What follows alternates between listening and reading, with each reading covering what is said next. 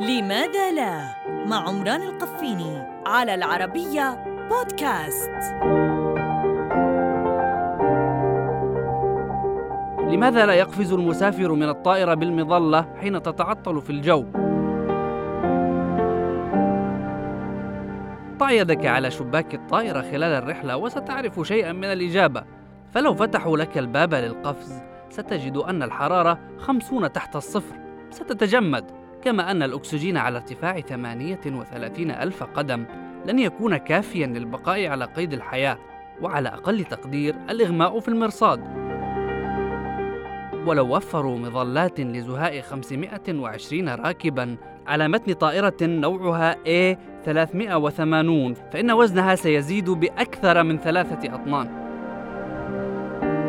على أنك لا تعرف كيفية القفز بالمظلة. ولو عرفت فإن المكان الذي تهبط فيه ربما يكون خطيرا كأن يكون في وسط المحيط أو في الصحراء. قبل أن تذهب تخيل حين يفتحون الباب للقفز كم مظلة ستهبط من السماء في وقت واحد.